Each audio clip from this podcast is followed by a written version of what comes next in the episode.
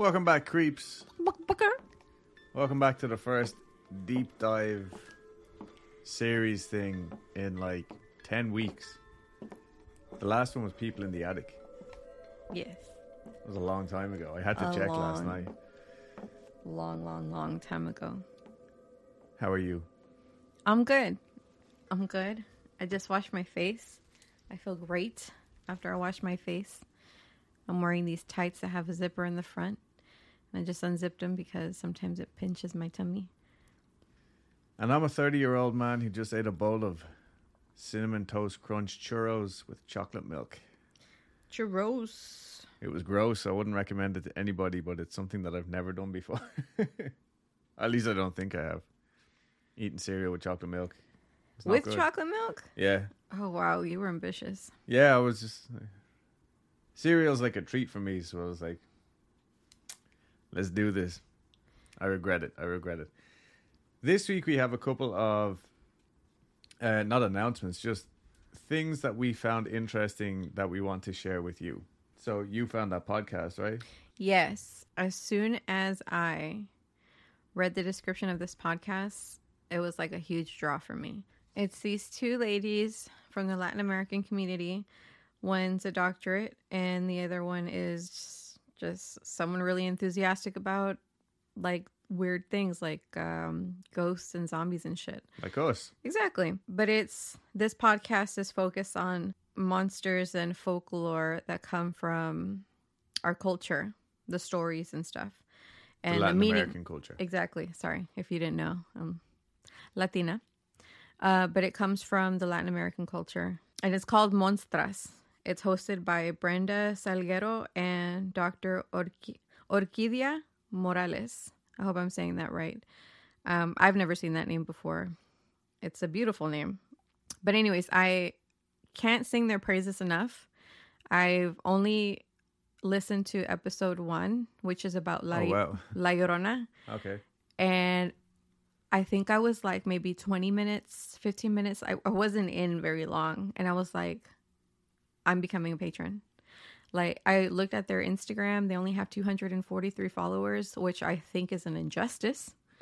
um, but I, I want to become a patron because I want to f- help in whatever way I can that will keep them doing what they're doing Yeah. the cool thing about well the first episode that i listened to it it delves into the legend of la llorona and it also gives it context as to what it could mean to some people like what it could mean during like it, it could be you could interpret it as a, a message of the times and or mm-hmm. the times that are still going on in the latin american community Cool. yeah Right on. So that's Monstras is the name. M O N S T R A S. Yeah, and you can find it on Spotify. I I'm, I really fucking love this, and it's filling this like I was telling Adam, it was filling this void that I have.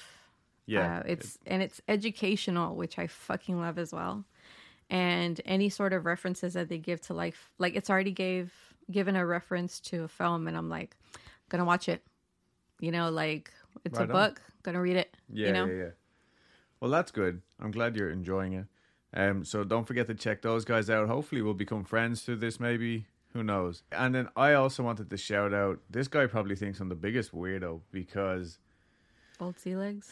old sea legs. yeah. So old sea, as in like the water sea, like not the letter C. Not the letter. uh, Old Sea Legs on Spotify. Check him out. He is from Dublin. He's just a singer songwriter. Him and his guitar. And a friend of a friend shared the shared a live version thing that he was doing while we were still at home. And I checked it out and I was like, oh, that's cool. I must look back into him later. Followed him on Instagram, forgot all about it, and then he came up on my stories saying like, oh, I'm quitting my job today and I'm about to release an album next month. Things are really exciting for me right now.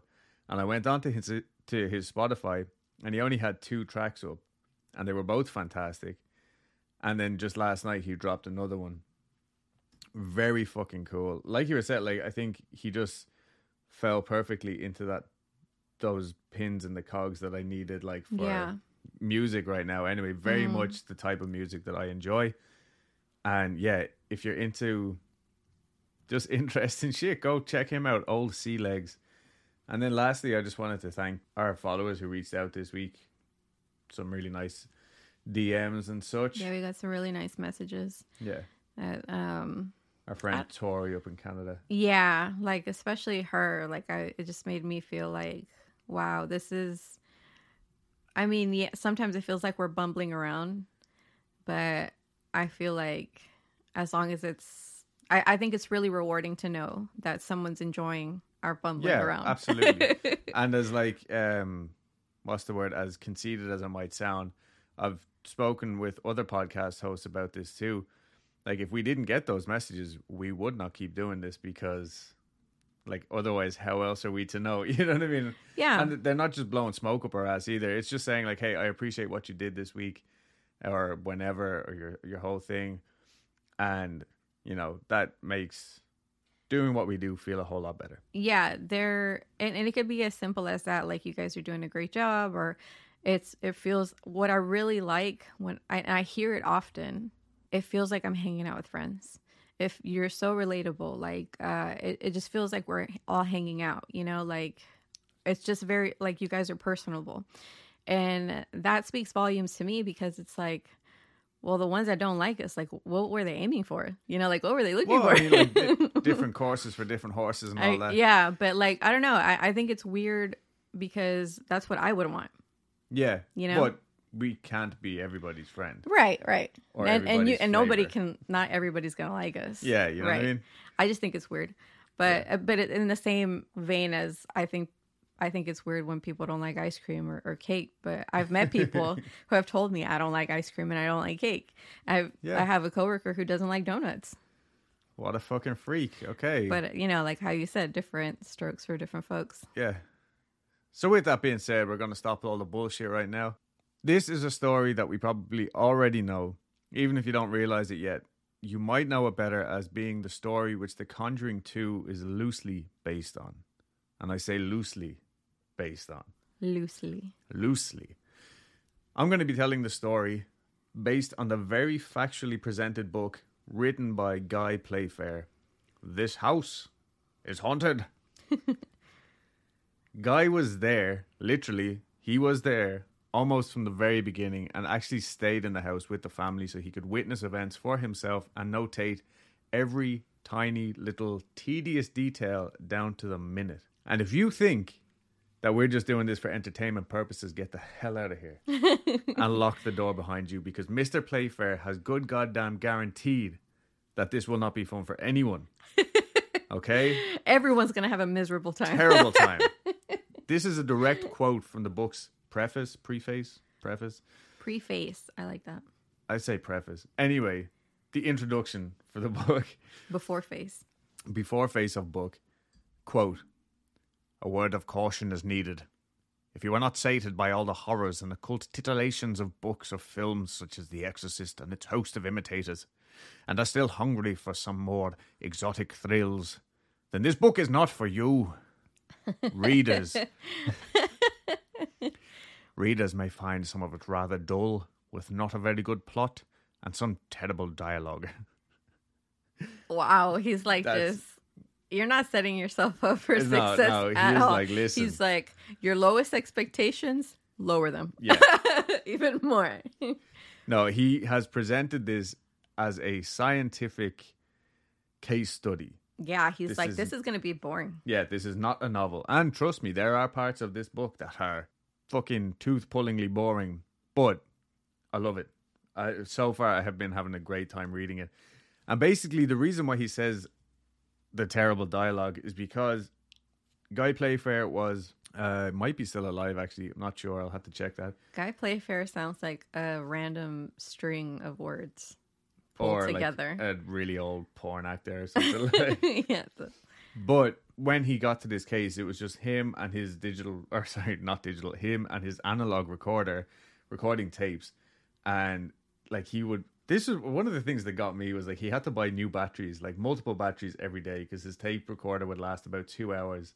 Oh, wow. Yeah, on these That's batteries. zero time. I know, right? So I'm like, how much money was he spending just on batteries alone? Jesus Christ. Anyway, he would leave the recorder running for as long as he could, like very long durations, and then he would spend the following day going through the whole thing, which is uh, like I have done this for like my own little ghost hunt adventures.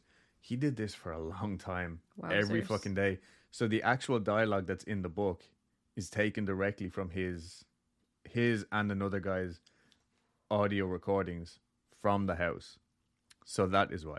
So with that being said, let's all put on our very serious assistant to the psychic phenomena researcher man hats and buckle in for the wild ride that is the Enfield haunting. Ah, I'm in luck. I just cleaned that hat.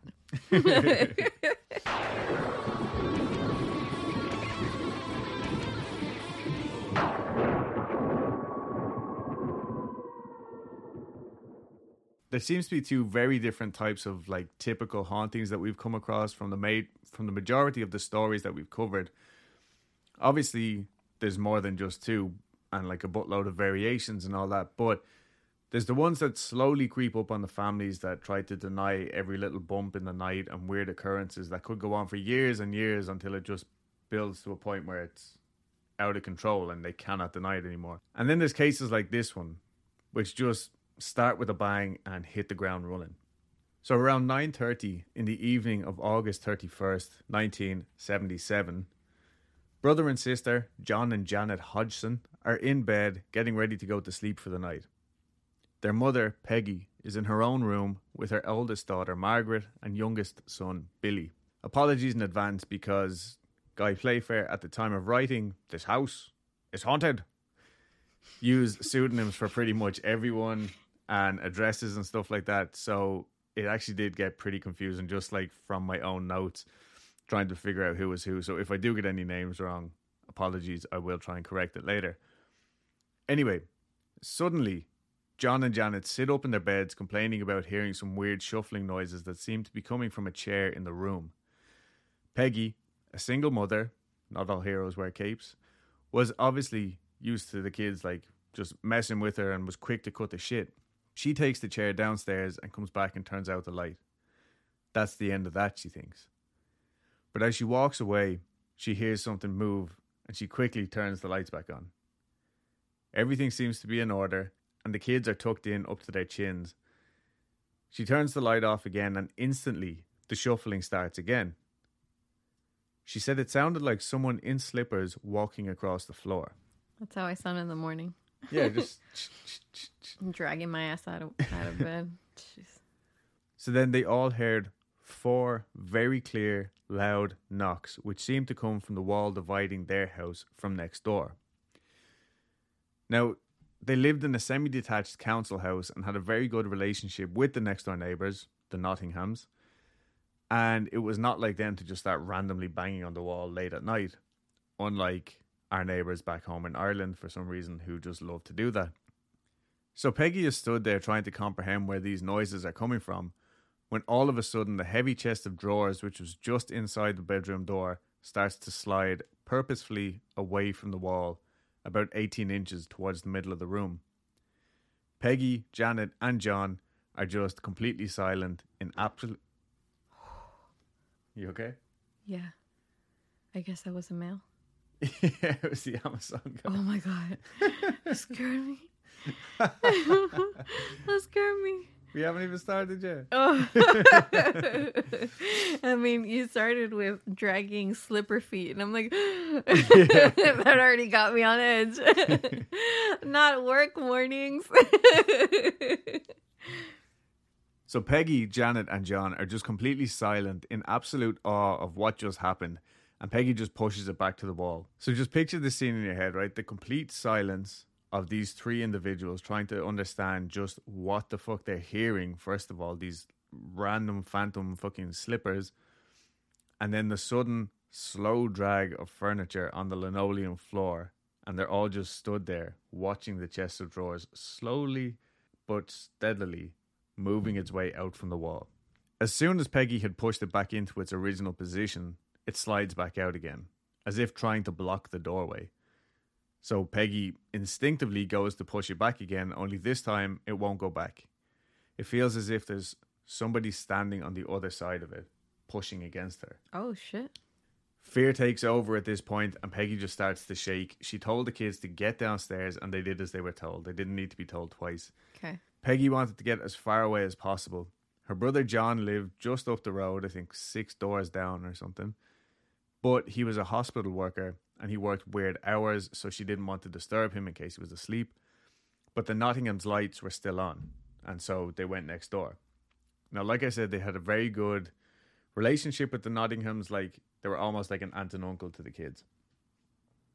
They listened to their story and they didn't believe a word of it. Oh. But in a nice way, though, like, so Vic is the husband and the wife is Peggy also. Her name is Peggy next door. Okay. That's how, literally, That's what how we'll they know. called her, yeah. Okay. So anyway, Vic was said to be like a tough, not afraid of anything construction worker, and him and his twenty-year-old son Gary offered to go in and search the house, the back garden, the front garden, the loft, everything. That's really nice. Yeah, and they're just trying to find signs of like kids fucking with them, or maybe it's mice or anything, but obviously nothing.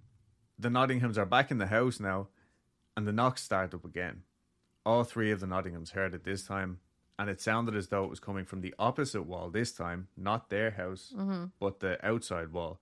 There's a side lane there, so Vic runs out to catch these kids in the act, but of course, there's no kids. The knocking continues, and Vic's son actually puts his hand on the wall and said he could feel it vibrating. Oh shit. With each knock, he could feel the wall vibrate. And they also said that the knocks had an odd hollow sound to them. They said it sounded like someone was behind the wall trying to get in.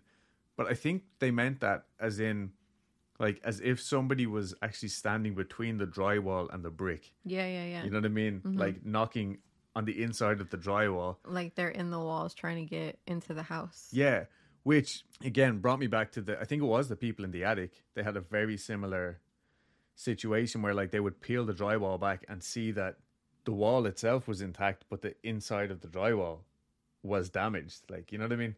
Because of the the impact. Yeah, That's wild. yeah. So that made me think of that. But anyway, we'll have plenty more on the different types of knocking noises later. Don't worry. okay. This book is a treasure trove. I mean, we did warn you. This one's gonna be painful. science. this is gonna be uh really bad. yeah. So, at a complete loss for what to do in a situation like this, they did what most people would do. Most people at the time, at least, I'm sure a lot of people still today, they called the police because I mean, what else? who else? You know what I mean? Yeah, maybe there's there is somebody in the fucking walls or something. Exactly, something, yeah. or hiding somewhere. So the call went out over the police radio as a simple disturbance at 284 Green Street. Please proceed. And so the police officers who showed up, well, it was probably more like disturbance at 284 Green Street. Please proceed. In it. In it, bit of a disturbance in it. Uh, apologies, England. so anyway, the police officers who showed up were expecting probably something very run of the mill and boring, and they got there and they listened to what everyone had experienced because by now it's the Nottinghams and the Hodgsons, and they were very professional and courteous, but obviously like didn't believe them, so they searched the whole place again and didn't find anything. So Vic suggests they all just sit in the living room, turn the lights off, and just see what happens because that it was when they turned the lights off that the knocking started again. Yeah. Okay. So they did. And just like before, they get four knocks. Very clear. Could not be confused with anything else. Then silence. Then four more purposeful knocks. Again, the police search the house for themselves, and the male police officer starts checking all the pipes. Just, he's convinced, like, no, there has to be a logical reason for this. Let's help. So while he's in the kitchen, like under the sink, looking at the pipes and shit, the female officer was in the living room with the family when John, the oldest boy, points to one of the chairs, which was just starting to wobble side to side. And it then began to just move, just like the chest of drawers did, slow and steady, straight out into the room. That's really nice. I just want to comment on the policeman because he's like checking their fucking pipes like he's a plumber. Yeah. and I'm just like, that's really cool that he sees his mom, single mom with like kids and shit. And she's like, here, let me give you a hand, you know? Yeah. Like, that's really fucking sweet. So uh, but terrifying about the chair. Yeah. so Moment ruined. the other officer, WPC Heeps, what a name. She's in there. She sees this chair move, and she said that it had moved between three and four feet. Again, like just picture this scene. It actually is the scene from The Conjuring 2, only I think in The Conjuring Yeah. 2, it's in the kitchen, but they were actually in the living room, all just completely stunned. They just watched this piece of furniture move completely on its own, three to four feet. And as soon as it stops, she gets down on the ground. She starts checking around to see, like, maybe these kids are playing with us. Maybe it's who fucking knows yeah. She can't find any evidence of foul play. But she did go on to fill out a case report. She appeared on national TV testifying, basically saying, No, no, no, I know what I saw. I was there. I can't explain it, but this is what happened. Isn't it like the first ever police report filed about a ghost? I don't know about that. It could be. I think it is. I was actually looking for the clip because I've seen that clip myself, like when she was on the news, hmm but I couldn't find it earlier. I'm sure I'll find it. I have a buttload of like documentaries to watch on this. Anyway, the police couldn't offer any help, but they did like they sympathized with her and they said that they would keep checking in to make sure that they'd be they were all right. But I'm sure they couldn't just wait to get the fuck out of there. Like honestly, Yeah. by this time it was well after midnight. The police had left. The Nottinghams went to bed, and all the activity had seemed to stop. So the family like set up camp in the living room, and they were going to sleep there for the rest of the night. But as you can imagine, not much sleep was had. Now the activity seemed to die completely until the following day, and then the family starts being harassed by bits of flying Legos and marbles. Oh, that's fucking. That's the worst. Yeah. fucking Legos, man. Because then you step on them. Oh, yeah. So these random items would seemingly just appear out of thin air and fly at speeds as if they had been shot out of something. They literally just kind of popped into existence, mm. going full force. Like there was no fucking like start up or like gravity pull or anything like that. It was just boom. We've seen that before.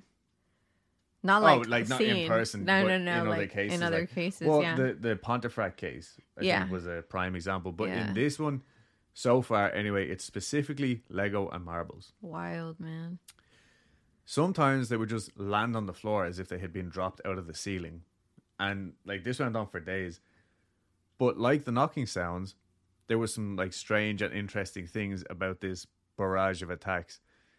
One day, Peggy next door's dad, who's Mr. Richardson, I believe, he was in the house and two marbles just shot past his head and they hit the bathroom door.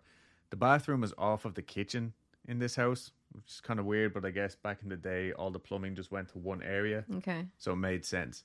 So anyway, he sees the marbles hit this door and then land on the ground. So he goes over and he picks them up. But when he picks them up, he finds that they're actually hot to the touch. Oh wow. Yeah. And did the kids have marbles and Legos, or we don't know where these things came from? So the youngest kid, oh, I'm sure all the kids used them, but they were referenced as like Billy's Lego. Okay. Okay. So I'm sure there was like a collection of Legos and marbles. Like, okay. But another interesting thing mentioned, and I don't know if this was every time, but at least some of the time, when things would just like drop straight from the ceiling, they would just land on the floor. But like there was no bounce, there was no roll. It was as if somebody just slammed it down on the floor. And was controlling gravity. What? Yeah, like just or didn't let go of it. Like an invisible hand was Oh, just slapping so it to the ground. And these are the marbles. specifically the marbles yeah and also the legos too and i think there was a few like controlled throws or seemingly controlled That's throws so like wild, so man. fucking weird yeah. But then i also kind of had like a really funny thought. This is the thing with these scary stories. Even as i'm reading them i can't help but make fun of them a little bit even when i love them. But did you ever see that uh scene with all the people in the green suits or the black suits and they do Yeah, so i'm yeah, just yeah. picturing a dude doing that like running around with these marbles in his hand. like, um, so if you do get scared of it, just think of it like that. Or like uh, those clips of Game of Thrones with uh, Yeah, she's just rubbing a big giant cotton swab. Basically. yeah, green yeah. cotton. so crazy. So by the fourth of September, regular Peggy, as I had to rename her for my own sake in here, so we're gonna have Peggy next door, Peggy next door Nottingham, Okay. and regular Peggy Hodgson. Original. Probably, flavor. yeah, probably I'm the only one that's actually getting confused. Anyway, Everyone's like, we get it. yeah, dude, we get it. Two, Two people, Peggies. same name. It's a, it's a Peggy one now. anyway, but the 4th of September, regular Peggy was at her wits' end. They were being berated by this invisible force and were terrified in their own home. Again, they didn't know what to do, so Peggy next door says, I'm going to call the Daily Mirror newspaper. Now, I know that today the Mirror is kind of the less trashy of the trashy tabloids at home, but I don't know that I'd necessarily trust people who worked for it, like as a prime news source, or not to extort the story. But back then, I'm sure it was much more reputable, and if nothing else, the idea was they might be able to point them in the right direction, you know? Yeah. Because I guess they were the closest thing to Google. And this turned out to be exactly what they were able to do. So the paper sent a photographer and a journalist out pretty much straight away. And that evening, they all sat around telling them exactly what had been going on so far. But of course, nothing happened while they were there. And when the the paper boys, we're going to call them, when the paper boys decided to leave at around two thirty that night, or the morning of the fifth of September, although they did believe the family were experiencing something and like they sensed general fear, they were just going to call it a night because they're like, well, nothing's obviously happening now, so we're just going to go. As soon as they were out the door, the Lego Blitz, as Guy Playfair called it, started up again, and Peggy next door's father ran out after them and called them back in. The photographer and regular Peggy were standing in the kitchen when they saw something moving. Peggy ducked, and the photographer got nailed with a sharp piece of Lego, hard enough to leave a bruise which lasted over a week Oh, on his head, oh, right above. I think it was his right eye. Uh, it just hit him just above his eyebrow. that's And, bad. Yeah, but I still thought it was funny that Peggy just like, oh fuck, ducked out of the way and he got it. so the couple of photos that the photographer managed to get didn't actually have any evidence in there because these Legos were moving so fast Yeah. that like it was almost impossible. But they did serve to prove that the kitchen was completely empty at the time. Other than these two standing in the doorway, and like this was the direction which the Lego missile had come from. He was taking a picture of the invisible force that had sent it his way, basically. Yeah, yeah. Lego missile. Yeah. So the lads went back to the office with their story, and a senior reporter went back over to the house the following day. This is still the 5th of September. Shit. I'm surprised at how well these guys handled this case. They obviously knew that it would be a definite moneymaker and that they could spin it whatever way they wanted, but honestly, they seemed to want to help the Hodgsons too. That's good. Yeah, so the senior reporter, whose name was Fallows, managed to track the family down at the Burcombes house. Now, the Burcombes are Peggy's brother's family. So they just live six. I think, I'm probably going to get this wrong, but I think the Hodgsons were at 284 and the Burcombes were at 272. Okay? Okay. So that's where they were all hanging out because they were too afraid to be in their own house, even during the daytime now. Like th- this activity just wasn't ceasing. Fallows listened to the whole story, noting how exhausted the family seemed after six nights of basically no sleep, and told Peggy that he accepted everything that she had told him. He told her that he was no expert, but he had done a great deal of reading on the subject and said that it sounds like she may have a poltergeist.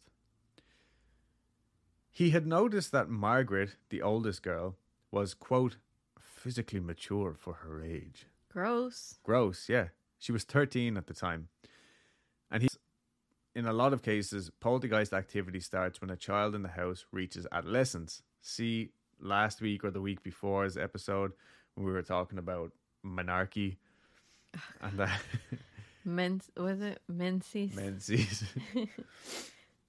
but Margaret also seemed to be more affected than anyone else at this point. She was super tense, very nervous, anxious, and was just prone to bursting into tears since this whole thing be- begun. But again, bearing in mind that they had just had six sleepless nights, Yeah. anybody's gonna be You know, it, little it, that exact fucking way, like prone Yeah. to tears, nervous, and anxious.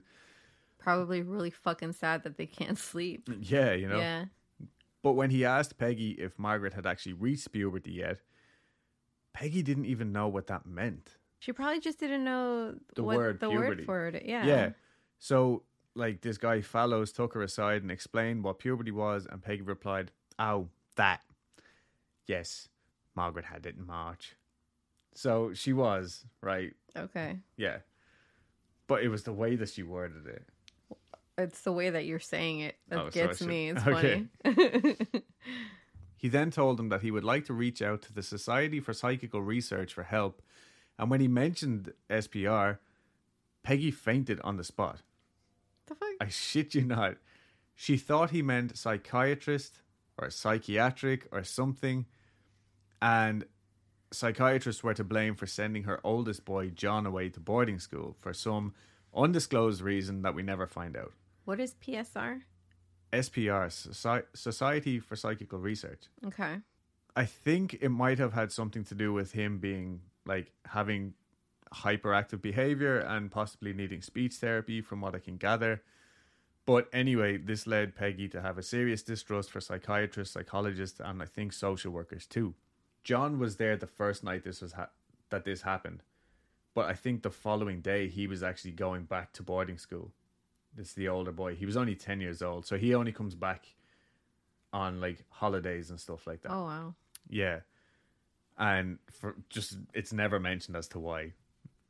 So anyway, when she had calmed down and understood what he meant, she agreed to go back to the house with Fallows so he could try and experience things for himself and again just to reassure himself that this is an actual haunting before he goes and gets the Society for Psychical Research involved.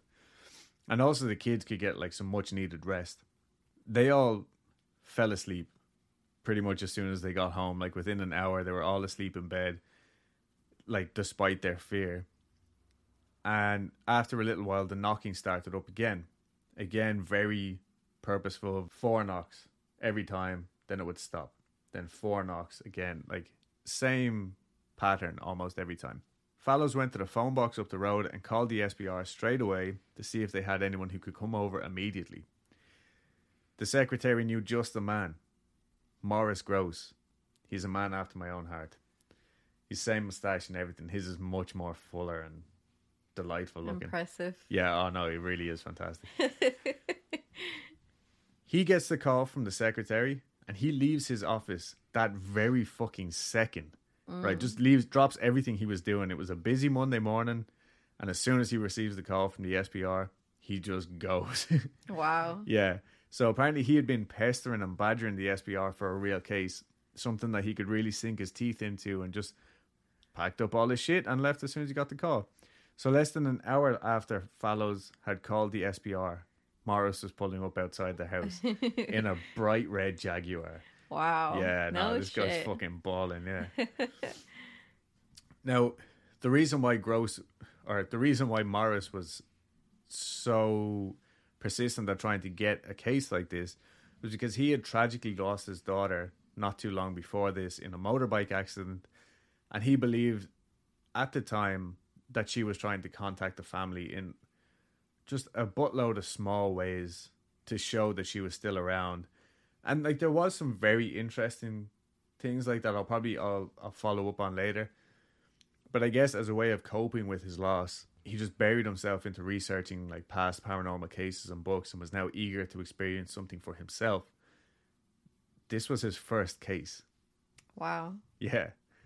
So his first point of business when he arrived was to suss out whether the family were genuine or not. What a fucking first case, though. I know, like Everything's literally- gonna pale in comparison. I know, yeah. So when he gets there, he's just trying to figure out, you know, okay, are this is this family really fucking experiencing something genuine? Is it a mental health thing, or are they just spoofing me? But his opinion was that they were genuine. He said that you couldn't doubt the palpable fear in the house.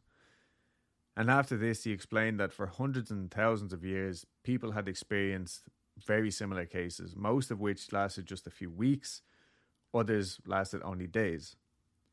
And just his presence in the house seemed to grant some sort of peace and quiet. Like Peggy and the Nottinghams were just glad to be, one, getting taken seriously, and also they were glad that he didn't appear to be completely fucking bonkers. Like, you know yeah, what I mean?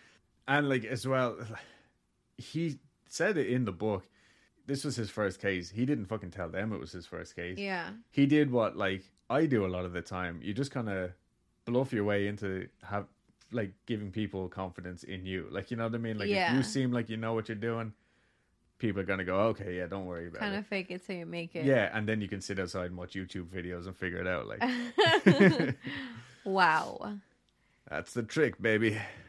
He also told Peggy that she would need to start documenting as best she could, and this was something that she was good at, and in my opinion, probably helped again take the edge off the situation just a little bit, giving her this like approaching it from a scientific Yeah, perspective. You know that's what I mean? good- I was Takes exactly- the scare out of it. a little bit. Exactly thinking the same thing. again, Maurice's presence also seemed to make the polka dice step back and maybe reevaluate the situation too. None of the kids could pronounce the word poltergeist. I was wondering, like, Yeah. is this like another thing that the ghost is throwing at at them? polka dice, yeah, Yeah. it's just like old Jewish music and craps out in the back lane or something like that. um, but yeah, no, all the kids called it the polka dice. That's cute. Yeah. So, like in a lot of these cases, occasionally when a new person or a figure of like some authority, usually it's a priest or someone, the person who is here to fix the job, basically, when they show up, everything seems to go quiet for a, for a little while, either until this person leaves again or until it's established that they're not leaving anytime soon. And this was the case with Maurice. So the lull in activity lasted for about three days. And on Thursday, September 8th, Maurice and three men from the newspaper were standing on the landing in the upstairs of the house. Janet was asleep in her room on her own as John was off in fucking Hogwarts or wherever. and at 1.15 a.m., they suddenly heard a loud crash inside the room. They ran into Janet's room and found the chair beside the bed had jumped four feet forwards, flipped over, and had turned to face the other direction. The incident woke Janet up and she started crying, but like soon she went back to sleep. Everything was fine. They left the door open, and an hour later, the exact same thing happened. Only this time, the photographer saw, but only managed to get a picture when it landed. Because, in fairness, how long does it take to flip over a chair? And if you're just sitting there kind of spacing out, like, you know what I mean? By the time you get your camera up and stuff like that. Janet didn't even budge, though, right? So all this commotion was going on. And in order to check that she was really sleeping, Maurice, quote, gently forced the lids of one of her eyes apart. Uh, Yeah, to find the eyeball upturned. that's terrifying. Yeah. He then turned to Fallows from the newspaper and said, See what you think. What the fuck? He's gonna go in and be like, "Yep, that's an eyeball." so Fallows goes in, lifts up her arm, and drops it, Oh. and there's oh. no reaction. He then, quote, I wish I could fucking sleep like that, like that hard. he then, quote, gave her head a light push, and it rolled to. And it, yeah, and it rolled to one side. Oh my god. I can picture them like bringing in a leaf blower next her. her face being blown all back and she's like blah, blah, blah, but either way sleeping? Yeah. are you sleeping either way they were satisfied That's so stupid. But they, they did make the point it was actually more like she was completely unconscious rather than just sleeping like as if she had been knocked out okay. Well, yeah. After you fucking it's like Knock her upside her around and head, shit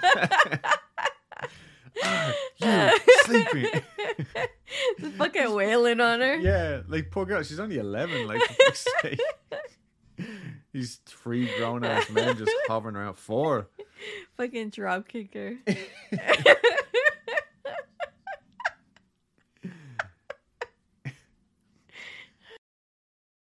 So the next night, Maurice attended a meeting with the SPR. I think these meetings were a common occurrence, like probably once every week or once a month or something. And there were nothing more than just general chit chat about what ghosts might be. You know what I mean? And like different theories that people have come up with, like, well, I think that maybe this ghost just really likes toast. Fucking so- nerds. Yeah, you know what I mean? and Maurice was sick of it. He was like, "How about you all come and like check out this genuine haunting case that I have fucking proof of, and now I need to help this family." Yeah, yeah. And everyone was like, "Well, I'm I'm actually busy today uh, because of the toast ghost." Why do but- you sound like Kermit? I I've only got so many voices on. Toast ghost. Just completely glaze over toast ghost. yeah, yeah. But not like that. Literally seems to be the way. There was all of these like people who were, oh yeah, I'm a medium, but I'm like too busy for that right now. And it's like, well, what have you got going on, Derek? It's like, oh well, like stuff, yeah. you know. Yeah, like I, I need to go home and wash my hair.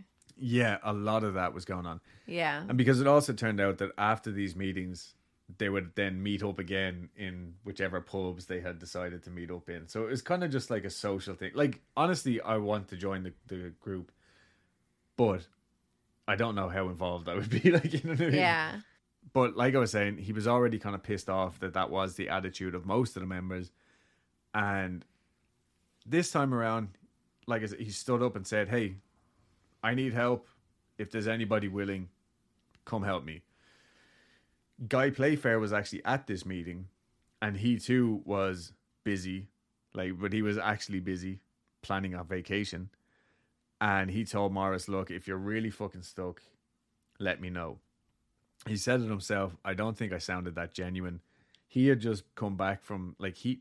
This dude sounds like a fucking ghost rock star. He was in Brazil helping out on poltergeist cases over there, like Brazil from England in the seventies on a ghost hunting expedition. Like you know, That's I mean? rough, man. Yeah. And so anyway, he was like, "No, it's time for me and my wife to go away for a week in like Spain or Portugal or some shit." They were gonna go on holiday at at Benidorm. Oh, Benidorm. Hey. so anyway, Maurice goes back to the Hodgson household after the meeting, only to find that the activity had ramped up once again. So before he got he got back to the house, the drawers of the furniture were sliding open and closed right in front of the family. The marbles were back shooting across the rooms from thin air from thin air. The door shut up. your Irish is, sh- your green is showing. the door to the bathroom in the kitchen started opening and closing on its own accord right in front of Maurice, followed by isolated gusts of cold air around his legs and then his head, and then a t shirt from a pile of clean clothes was thrown on the ground. And when Margaret went to the bathroom a little bit later to brush her teeth, it was just a cat. it was just a fucking cat. But when Margaret went to the bathroom a little bit later to brush her teeth, she found a mug half full of water just sitting in the mid- in the middle of the kitchen floor. the fuck? Super random, but it's going back to old cases again. Is like very similar. Like, what is it? Like, where's this water come from now?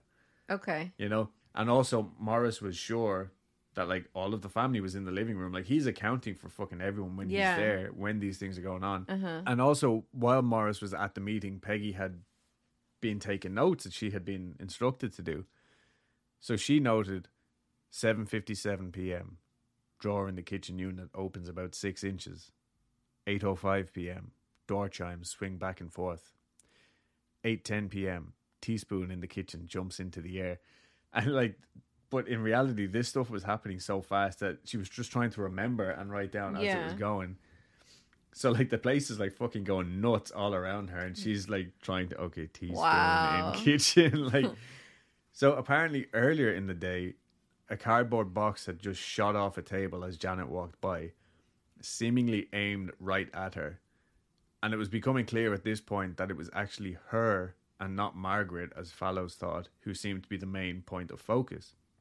Maurice made it a point to keep a close eye on her he knew that she couldn't have caused some of these things. Like he was there when the bathroom door and stuff like that was like slamming closed in front of him, and she knew that she wasn't responsible for these cold breezes like wrapping around his head and stuff. Right. But in his own words, he said, "I'm not saying she's playing tricks." But we can't rule out the possibility that this thing is working on her mind, making her do things without knowing why. He was always very like diplomatic when talking with Peggy. Yeah. So he's saying like in that statement, he's saying it could be like some psychic phenomenon, like maybe it's like that's telekinesis, Kyle, Okay. or maybe the thing is like possession is a strong word. Maybe it's making her do things to make us think. You you know what I mean? That's a stretch because, like you said, how is it making all this cold? How is she making all this cold air happen? Yeah, but he's trying to word it in a nice way so that Peggy doesn't think he's accusing her daughter of doing all this shit. You know what I'm saying? Like but like as a theory, that one's a stretch. it's it's all a stretch. Yeah, I guess so. I guess you're right. But she was already catching blame for some of the unexplained activity that had happened when only she was around because now she is the center point of all of this shit. Like earlier on that very same day, Peggy next door's dad met the kids as they were walking home from the park and he had gone into the house with them. I'm sure he was saying like, "Oh, come on, like just in case you are scared or whatever." So as soon as she gets up to her room, she shouts down for Mr. Richardson and he comes running up to see what's going on her bedroom chair is precisely balanced on the top of her open bedroom door, leaning against the wall. What the fuck? Yeah, right? Now, I think it's like a chair, like an old school kitchen chair. It's not like a big fucking armchair or yeah, whatever. Yeah. She does have an armchair in the room, but I don't think that they're talking about that one. Mr. Richardson, I think just naturally was like, You're taking the piss out of me. Like, you're, you're, you're playing with me here. But he's like, how is this chair balanced on this door? Well, how? Yeah, and in yeah, the same know, vein, I'm like, how would how she fucking do this shit? Eleven year old girl. She was tall for her age, though. that is actually noted in the book. But no, it was so carefully balanced that he literally just tapped it with his fingers and it came falling down. Yeah. So there's no way that she could have done it. No. From an outsider's perspective. I wasn't there though. And then like straight away after that she went down. She had actually collected rocks at the park that she wanted to put in her fish tank. Oh, cute. Yeah, and as she was walking away, like after carefully putting the lid back on the fish tank, it like flipped off and followed her. Bo- like, do you know what I mean? What a dick. Yeah, and Mr. Richardson was like, "What are you doing?" And she's like, "It wasn't me." Yeah, you man. Know? So, anyway, it just seemed to be like one thing after another. On the 10th of September, Fallows released his story, and it was front page news literally there was two main stories that day. One was the death of a politician's drug addicted son or some crap like that. So obviously big scandal. And then these guys were right next to that. The general reception didn't seem to be overly negative. In the local, like some of the neighbors were a bit shitty about it, like typical, like whatever. The family did kind of feel like people thought they were a little bit slow. Oh. Which, I mean, I'm not saying they were or they weren't. Guy Playfair goes out of his way to show like that they had very much understood what was going on and they were more than capable with coming up for, with their own theories and stuff like that. So just regular fucking people. But I think specifically back in the day, it was like, oh, lower income area, single mother, blah blah blah. You know what yeah. I mean?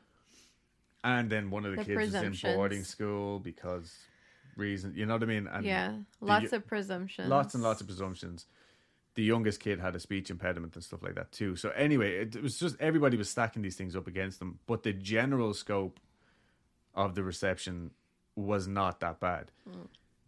This was a family who were genuinely perplexed and needed help. Maurice Grosse and Peggy Hodgson made it clear that they had not taken any money from the newspaper. And they had uh, taken any piss. They had not taken any piss, no. but the two Peggies actually went on a radio show that evening or the day after to do like a follow up interview because the thing had been so well received. Yeah. Like the whole country was fucking talking about it. And they went on and they presented themselves very well. And actually, that's where they said that they think people might think we're a little slow. But even the the reporter or the person interviewing them said, well, after this, because it was like a two and a half hour interview. Yeah. He was like, well, I'm sure after hearing this, like people will not like will see how well spoken you are and stuff. Uh-huh. But one of the big concerns was to make sure that the case was genuine and not just because Peggy wanted to move house. Because back in the day, maybe even still today, if someone wanted to move to a new council house, they could say that the old one was haunted. But Peggy loved her house. She loved her neighbors, and clearly, like her brother was only six doors down from them. Like you know, that's her whole family was like right fucking there. Yeah. So no, she didn't just want to get out of Dodge. But one particularly creepy incident was just briefly mentioned by Peggy next door during the radio interview. She was telling how her and a policeman who the police were still doing regular check-ins on the family and I guess he knocked into Peggy next door because the house was empty. So she brought him in just to show him around the house and make sure it was all looking good or whatever. Probably like just a welfare check. So she brought him upstairs and as they were looking around they found an impression on one of the beds as if someone had been lying there but she was certain that nobody had been upstairs in the house since the beds were made more than two hours previous. And she said, quote, It's strange because when I went up there again this afternoon, I lay on the bed and then I got off and there was no shape at all. Oh shit. Yeah. So something was just chilling in there. Exactly. Yeah. How fucking creepy. And that same shit happened in um, the Belfast ghost story that we did. I, I can't remember the number 77 or oh no. I can't remember. number 94, I think it was. Either way, that to me creeped me the Ugh, fuck out. It was like, this thing is just sitting, watching silently. And especially when you know what it's capable of. Yeah. And it's just like, no, no. throwing toys at Yeah, you. Yeah, go ahead. Go ahead. anyway, after the radio interview, they returned to the house with Maurice, only to find a BBC reporter who wanted to do a 10 minute piece the following morning. So it's already like late at night, and this lady was just hanging outside the house. They invited her in, and she witnessed a lot of the usual phenomena herself the chair in the bedroom, the, the marbles, the Legos. She interviewed Peggy and Maurice and then left the house only as the sun was coming up Oof. she still managed to have her story done and on the lunchtime show that day. Look at that. Yeah, I was like, it's taking me six hours to write these four fucking pages. Like, I'm a pathetic excuse of a reporter. But um, who happened to be listening to the show that day? Guy Playfair. He was sitting in his house, literally looking at the ads for holidays in the Sunday newspaper. and he heard how worn out poor old Maurice was sounding on Yeah. the BBC interview because Maurice hadn't slept in like fucking two ah. weeks or something, or a week at this point. Yeah. And he was like, fuck you, and anyway, I better go now. Yeah. So he calls Maurice and he's like, hey, do you still need me? And of course. So that first night, Guy and Graham, who was the photographer who had been hit in the face with the Lego a week prior, they set up guard on the landing in front of Janet's room, which seems to be like the typical setup now for an evening. They left the door open this time. And again, they had a plan to catch Janet out. So Guy says to Graham, right, let's go on downstairs for a while, oh Graham. Oh my god. and Graham walks down the stairs, but each stair he takes, he goes, Oh my god. okay. And That's fucking very Home Alone too. yeah, literally. so he sneaks down the stairs and he like closed the door. I'm pretty sure he was even like talking to himself as he was doing it. Christ. In the meantime, Guy was just, I can imagine like this, like peering around the doorway. But as soon as that door closed, Janet's head popped up off the pillow. He Oh, caught yeah? her in the act, yeah. Now, we don't know what she was doing or whether she was just checking to see if these fucking grown ass men were still watching her sleep. Yeah. But it served, and in Guy's defense, the plan worked because, you know, Janet knew now that she couldn't get away with any fucking around while while he was there. Uh huh.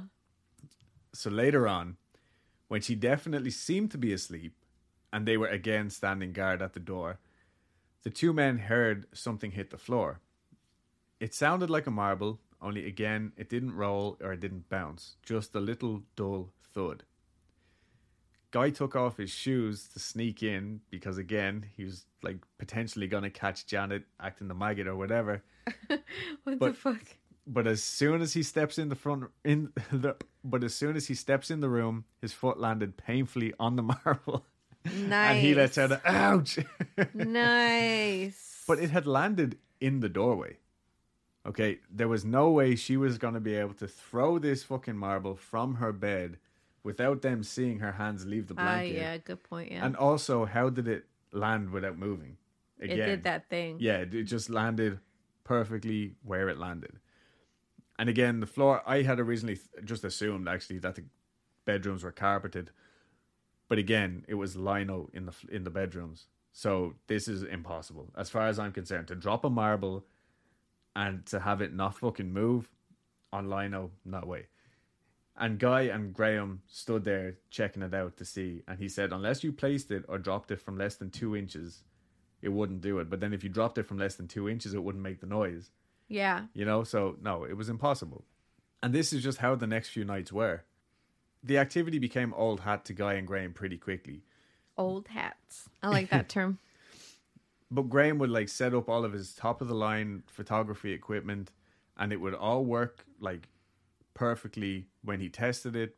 But as soon as the activity actually started up, the batteries would drain or it just wouldn't work for one reason or another.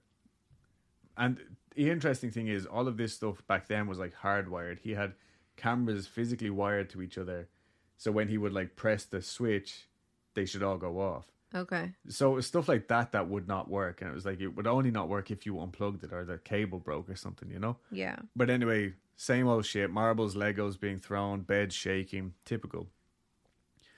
On September 19th, Guy arranged to sleep in the spare room. Peggy was now sleeping in Janet's room because again John was at Hogwarts, and Margaret and Margaret and Billy were in the main room. So not a whole lot happened that first night, but the next night, Guy tied Janet's bedside chair to her bed using garden wire without her knowing it. Okay, Okay. because it was that chair that was always being flipped over. But I think it was easily accessible for her if she wanted to flip I it see, over. So this was the trick. Okay. But tonight, just after Janet got into bed, the chair flipped over and the wire wire was just ripped out from where it Oh was. shit. Yeah. He retied it, but obviously Janet knew this time, like she was sat there watching him. But just 13 minutes later, these precise notes, Yeah. they heard another crash, and Guy and Peggy came running back, only to find the bigger, heavier armchair by the mantelpiece in Janet's room had been flipped over this time. Ooh. Guy was running downstairs for a measuring tape just to see how far it had moved, Uh huh. and it happened again, right in front of Peggy. She said, Next thing that lapping, that bed'll shift. and they barely made it back downstairs when they heard the commotion. The chair that was tied to the to the bed was thrown again, and the other bed was moved, just like she had said. Yeah. And then this next bit, I'm actually just going to read directly from the book because it's a lot to take in. A battle of wits was being drawn up. The poltergeist was showing off. Next thing, the books will come off, said Mrs. Hodgson. there were three children's books propped on the mantelpiece behind the big chair. My tape recorder was on the floor by the door. I put it there so that it would pick up the creaks of the floorboards if Janet got out of bed. Without doing this, she could not reach the books. A few minutes later, four things happened at once, and three of them were clearly audible on my tape. Again, the empty bed shot out from the wall towards Janet. The small chair tipped over. It had been flung around so much that one of its stout metal legs was well out of line. At the same time, one of the books flew from the mantelpiece out of the door, slammed into the closed door of the front bedroom, and came to rest standing open and upright on the floor of my bedroom. The book was called Fun and Games for Children. Creepy. Yeah. This one really had me baffled. On the tape, I could hear the book swishing over the recorder at great speed, hitting first the door and then the floor. It must have hit the door at an angle of about 30 degrees and bounced off at right angles, for there it was, well inside the doorway of the other room. This defies what few laws of physics I know, but there it was, it had happened. The fourth simultaneous incident was even more strange. For the first time that evening, believe it or not, Janet seemed to have woken up. Look at your pillow, mum, she said. we looked. That shape there, I said, looks like a. Yes, Mrs. Hodgson interrupted me. A small hollow. It was just as if somebody invisible was lying on the bed, as Peggy Nottingham had said on the radio. We've got a little girl playing games with us, I said. I've said it all along, said Mrs. Hodgson. I think it's a child. She had already told me of a tragic case in the neighbourhood some years previously in which a man had suffocated his four year old daughter to death and later killed himself. It turned out that Mrs. Hodgson had known the man slightly and somehow had acquired some of his furniture from his house. Wow. Yeah. I mean, I guess if you're desperate, you know, like desperate, like maybe Yeah, she I know, yeah. know, maybe she ain't had no chairs. And she doesn't know what we know now about Yeah, touching bad things like that. yeah, it's like perfectly good chair. I have zero chairs. Yeah. Everyone sits on the floor. You know. Well, now she's a fucking abundance of chairs, clearly. oh yeah, because they were just flying everywhere. Yeah. Anyway, I saw no harm in assuming the poltergeist to be the restless spirit of a child playing games. Why be frightened of a four year old girl, living or dead? I beg to differ, Guy, but anyway. She's just sort of lost and confused, I said. probably just wants to talk and can't understand why we don't answer. And he goes on and explains to, you know, Peggy and Janet that this is how spiritualist beliefs have been, you know, and like seances and blah, blah, blah. Now, he doesn't encourage them to go and like start doing Ouija boards or anything like that. But it kind of gives them comfort in thinking that, oh, it's just an angry little girl. Like maybe she just wants to play. And Yeah. At the same time, Janet, her reactions aren't always fear. A lot of the time, it's frustration because she's like, "I'm trying to sleep. Why is this thing like like bang crash boom making all this fucking noise? Like, why can't she just ask us, tell us what she wants or whatever?" Yeah. So already she's just like worn out, and the whole fucking family are. And so am I from talking. So I'm well, sure you broke everybody. the fourth wall. yeah. No, but I actually wanted to try and break this up and do slightly shorter episodes because I know sometimes the deep dives can get a bit Deep. intense. and as much as I love listening to longer episodes, I'm going to try and spruce it up a little bit in terms of this. But I mean, it's still over an hour. So let me know what you think. I'm sure next week's episode will be a little bit longer. Anyway, that is the Enfield Haunting, part one. Bum, bum, bum. Okay. but already, like, there's so much more that I didn't know because this is one of those stories that I had read, like from like different accounts of and stuff like that. I guess everything was loosely based on this book, and they would just kind of highlight certain things and be like, "Oh, this happened and then this happened." But typically, like, we haven't even gotten to like the most famous part of the case or anything like that, and there's a lot more than I had ever known about it. So yeah, I'm hoping that everybody's excited for next week. Whoa. Enfield part two. I'm gonna try and make it a three parter. I don't want to go like a whole month like the werewolf thing. Um, I enjoyed that. I'm glad you did. Uh, Who said something? no, me. I was Beat mentally fucking exhausted at the end of that, and I was like, werewolf. Anyway, um, no, I actually do love doing these. But anyway, let us know what you guys think. Did you enjoy this week? Did you have cereal this morning? Or toast? Give us a tarot card there. Right. So today's tarot card of the day is the Knight of Wands. Reversed. Night or nine? Knight. Okay. Today's message You are full of energy and desire for something new. Shake up your routine today. Do something different and fun. Go outside, get some exercise. Follow your whims and fancies. Though you may not be creating long lasting change now, a bit of disruption will benefit your creative spirit. Do you know what? That's actually very on the nose because this whole week I have been struggling with, oh, what am I going to do? What am I going to do? As you have seen. Yeah. I'm like, what next? Blah, blah, blah. So maybe this is my sign to go and buy that new laptop so we can edit more videos. Anyways. Thank you all for listening. Um, hope that tarot card reaches you in the way it's supposed to. And uh, that's it. That's it. I don't know why I'm dragging this out so much. Okay. Uh, uh, Don't and, forget to and if up- you and if you're if you bought the new Kirby game, let me know what you think of it. I bought it today and I'm already digging into it and it is so fun and so cute. Highly recommend. And I started playing Ghost of Tsushima. So let me know. Did you know that a katana blade is actually pronounced katana? No, I thought it was just katana Yeah, no, it turns out Because we're of, um, everything. because of the the fighter in Mortal Kombat. I don't know. Her name is Katana. my friend in Ghost of Tsushima says katana. Mm. Very abrupt with their. Pres- uh, anyway, see you all next week. Uh, oh no no no wait no no no! Follow us on Instagram, rate us, review us, blah blah blah, all that good stuff. Okay, bye. Okay, bye. That kind of reminds me of uh, my nephew when he was younger. He had like a an arrow that had a suction cup thing at the end of it, Oh yeah. and he put it to his forehead. and it took him like it it stuck on so good.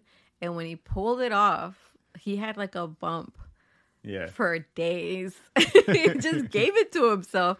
And he did it the day before he was going back to Starting school. yeah. Fuck's sake.